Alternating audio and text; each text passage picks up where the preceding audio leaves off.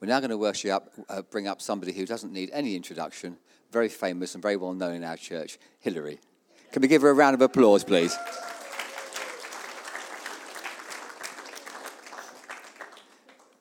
Welcome, Hilary. If I may, I'm going to pray just before you, before you bring your word. Father God, I just pray for Hilary. I pray that you'll give her words, you'll speak through her this morning, Lord, and her words will resonate with people in the, in the, in the congregation this morning, and we'll leave changed people through Hilary's word. I ask that in Jesus' name. Amen. Thank you. Thank you. oh, thank you. I'm awful glad I came. thank you. I don't know if you noticed the little girl coming, coming down just when we sang that last song. I love it when the little ones come down. They stand in such fascination at the worship leaders. And who's not to know that in 20 years she might be up here playing the keyboard or banging on the drums or something? I, I just think it's so lovely. And especially when they sort of start and, you know, get the rhythm, it is just so, so very sweet, isn't it? Well, I like to think that personally I'm flexible. Um, and uh, not physically, but you know, I'm getting less and less flexible as the years go on. Uh, I was worried about coming up those stairs this morning. um, but I like to, to think that I'm flexible in other things. And earlier on in the summer, I was doing um, a study on hope just for myself. And then um, Becky contacted me and said, Jay said, Will you preach in August? So I said, Oh, yes. And thought, Oh, I'm doing this study on hope. I'll do that. I'll speak on hope. And then, so I got it all ready, put it in the drawer. And then two weeks ago, Sheila preached on Gideon. And all that went out the window. There was something that Sheila said that I, impacted me, and I thought, I've got to pursue that. So I'll probably be bringing a sermon on hope in September, God willing, unless somebody else says something dead profound uh, that I have to follow up on. So I've spent just the last two weeks considering this phrase that Sheila spoke. It was when you remember she was speaking about Gideon and Gideon's conversation with the Lord when, when the Lord visited him. And uh, as you know, Gideon was unsure and looked for verification and confirmation and all this sort of thing. But it's not Gideon, really, particularly, that I want to look at. It's the Lord. If you remember, I'm only looking at two verses in Judges chapter 6, verses 17 and 18. Gideon has had a slight conversation with the Lord, and then he says, If now I have found favor in your eyes, give me a sign that it is really you talking to me. Please do not go away until I come back and bring my offering and set it before you. And the Lord said, I will wait until you return. I must have read that hundreds of times over the years, but it has impacted me so much the last couple of weeks. I've, I've been shocked uh, as I have considered it. Let's just have a little look at the actual verse. I. Who's the I? Well, it's the Lord, isn't it? This is one of those verses that to me proves that God is male. Uh,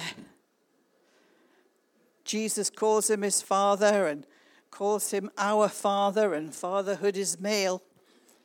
If he'd manifested as a woman, and Gideon said, Stay there till I go and get an offering.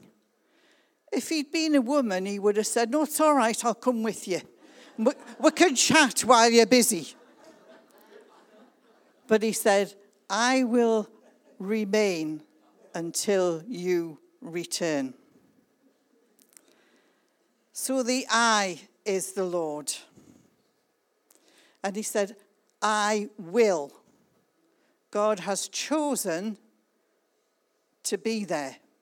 I will. He is exercising his will to do what Gideon has asked of him.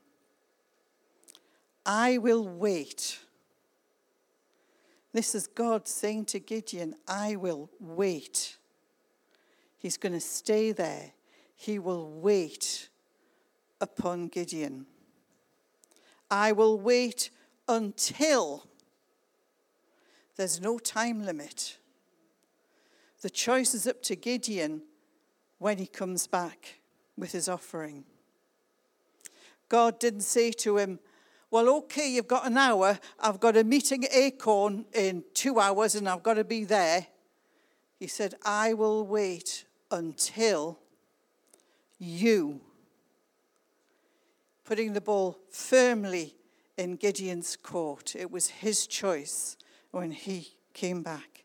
I will wait until you return.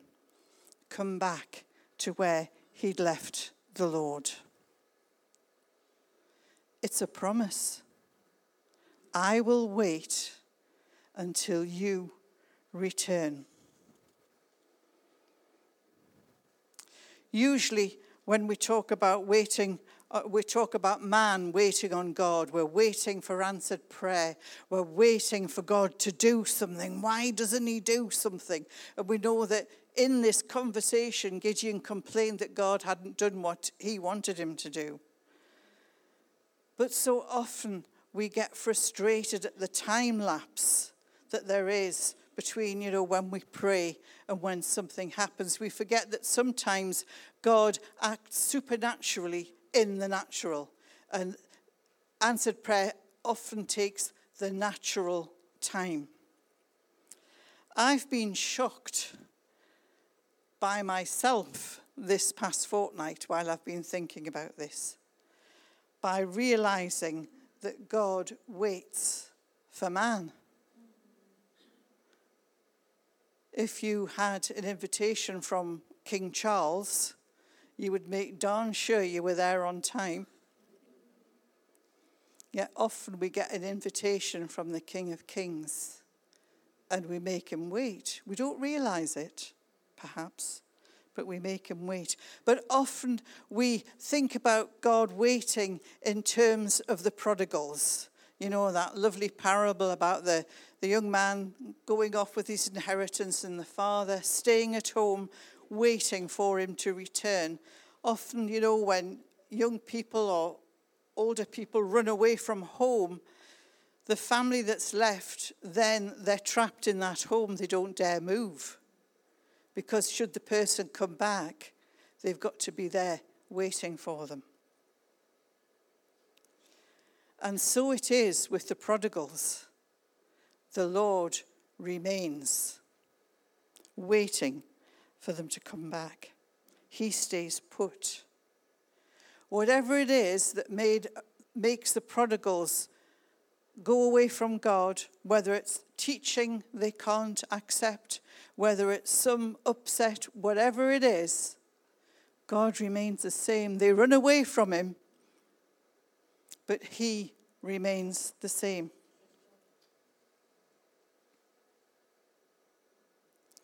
When they run away, they think they're doing a great thing.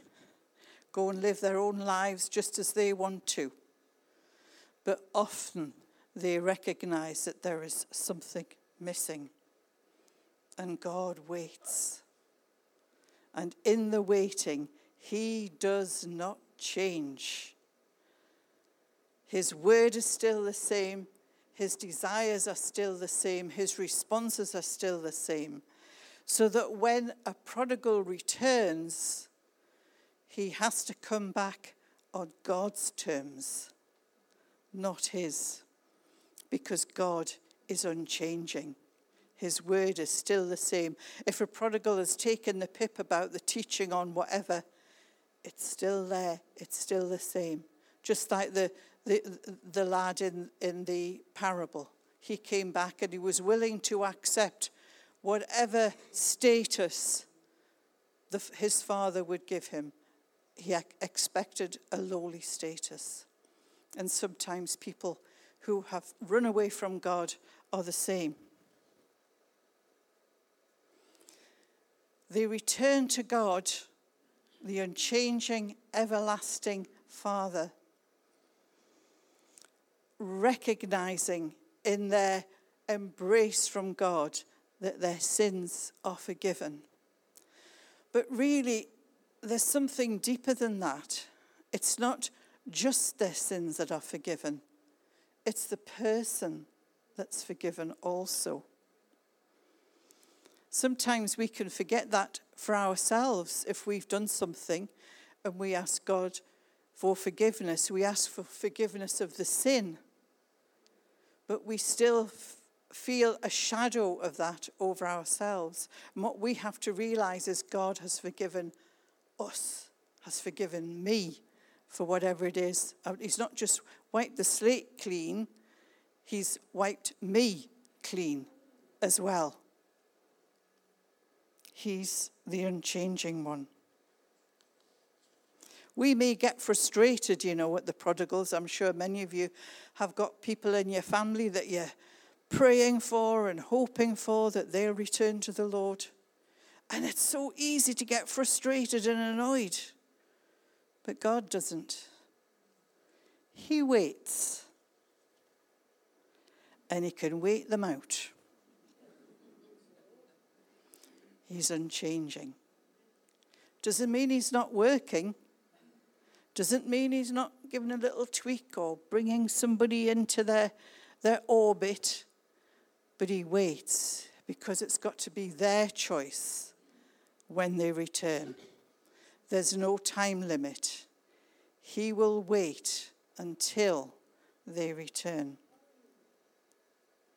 Excuse me. But what about us? Those of us who aren't prodigals or have been and have come back or whatever. We wouldn't dare, we wouldn't dream of doing such a thing as keeping God waiting, so I thought.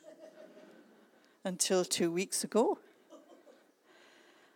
I often find that God chastens me.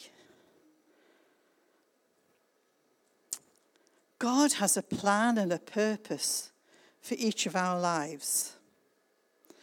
And I began to realize that sometimes when, we, when, he, when perhaps even when we're aware of the plan and purpose, we can think of something better that we've got to do before we do it. Like Gideon, God had already said to him, Mighty warrior, you know, I want you to do this and this. But he still thought it was a better idea to go and offer a sacrifice, prepare a sacrifice. And even after he got that confirmation that the Lord was who he said he was, he then, as we know, still doubted and wanted confirmation. All seems like a good idea at the time. We see it in Jonah when he was asked to go to Nineveh. He didn't want to go, so he thought it was a good idea to hop on a ship and go in the opposite direction but we know what happened there. In the end, he had to fall in with God's plans and purposes. So, very often, God might actually be asking him, asking us to do this, and we think, yeah, that might be a good idea, but to get to there, I've got to do this first, or I'll go over there and I'll do that. And God waits. I'm not saying we are being intentionally disobedient. Sometimes we see a need that needs to be taken care of, but it doesn't really necessarily mean that we have to do it. We must fall in line with God's plans and purposes. He will wait. God will wait until we return to his plan. You know, in Ephesians it says, For we are God's workmanship, created in Christ Jesus to, to, to do good works, which God prepared in advance for us to do. A, a good part of my life, I have felt second choice in things because often I've ended up perhaps leading something or doing something that I, I didn't volunteer for. I volunteered to be on the team, and then people would drop out, and after a little while, I would find myself it. You know, this is where the book stops. It made me feel second choice. And I remember when I was a very new Christian, I was asked to do Sunday school at the church we were at at the time. Well, I swelled to about six feet tall. My head expanded. How marvelous that they could see how holy I was to ask me to teach Sunday school. And then they said, We've asked everybody else.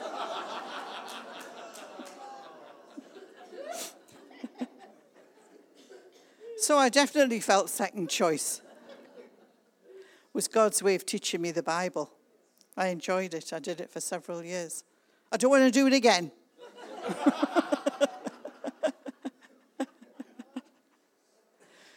but it made me feel like second choice. And as I say, various other things over the years, I've not set out to be the, the person at the heading up something, but I've, I've done it and always thought I was second choice. But then a friend pointed me to that scripture in Ephesians that God had prepared things for me to do. I might have been the person's second, third, or tenth choice because nobody else would do it, but I was God's first choice. So if He's asking you to do something, you are His first choice.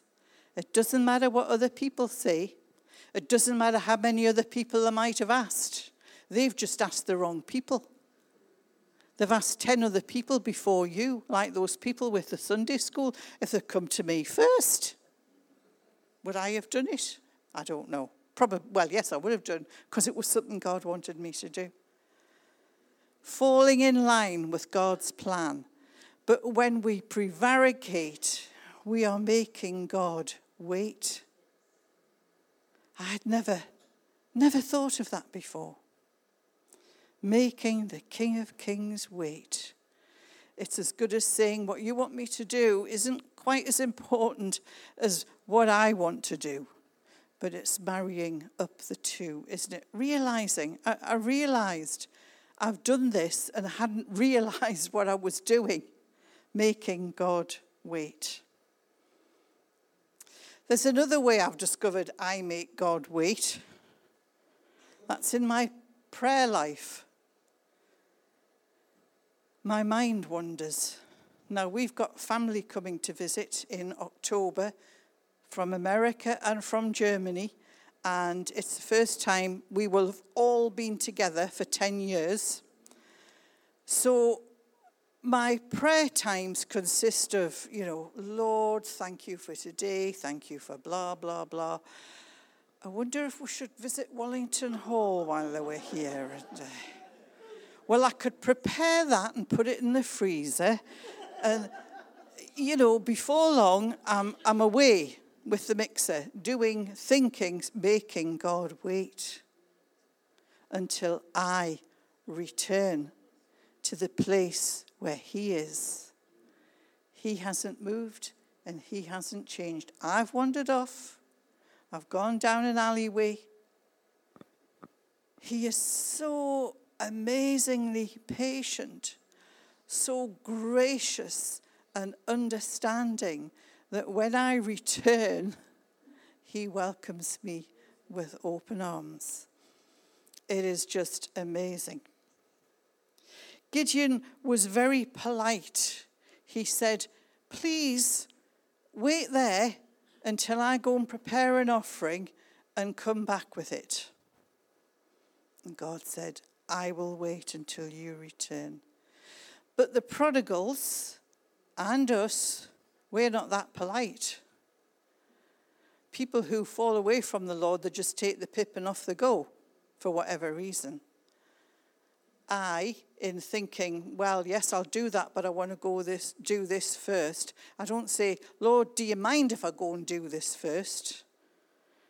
Well, actually, I, I did on one occasion. The last time the family were here, 10 years ago, we still had the car then, and they were all doing their own thing. And David and I went to no, sorry, that was something else. Sorry. It was the last time the family was here, 10 years ago. They were all together, they were all doing their own thing, and I thought, I'm going to have a quiet time. And then I sat down and I said, Lord, do you mind if I read my library book instead? he didn't seem to mind. And he didn't tell me the butler did it. So, but it's so easy just to put God off Gideon said, Will you stay there till I've done this? But we don't do that. We just go and do it. Or, like I say, my prayer time, my mind just wanders off. I don't say, Lord, I'm just going to think about this for a while, then, I, then I'll come back. Perhaps you do, and, uh, and, and God would acknowledge that and forgive it. But I just wander off. That's when it's good to have a verse of scripture, an anchor verse, or it could even just be saying Jesus. My verse that brings me back to the still point is my Lord and my God. But even then, I can just trot it off like that and go, My Lord, my God. Or, My Lord, my God. It's when I say it with meaning. My Lord and my God brings me back to the still point, brings me back to where God is waiting until I return. What a glorious thing to know that God is waiting for us. I don't know if you've ever considered it before. I certainly hadn't, not in these terms. And it, I've got to say, it's blown my mind. And I now find when I go off in my prayer time, which I'm still doing, I say, Lord, I'm sorry I've, I've kept you waiting. And yet you're, st- you're still there. We were on the seafront the other day and we thought we'd treat ourselves to a Venetian ice cream.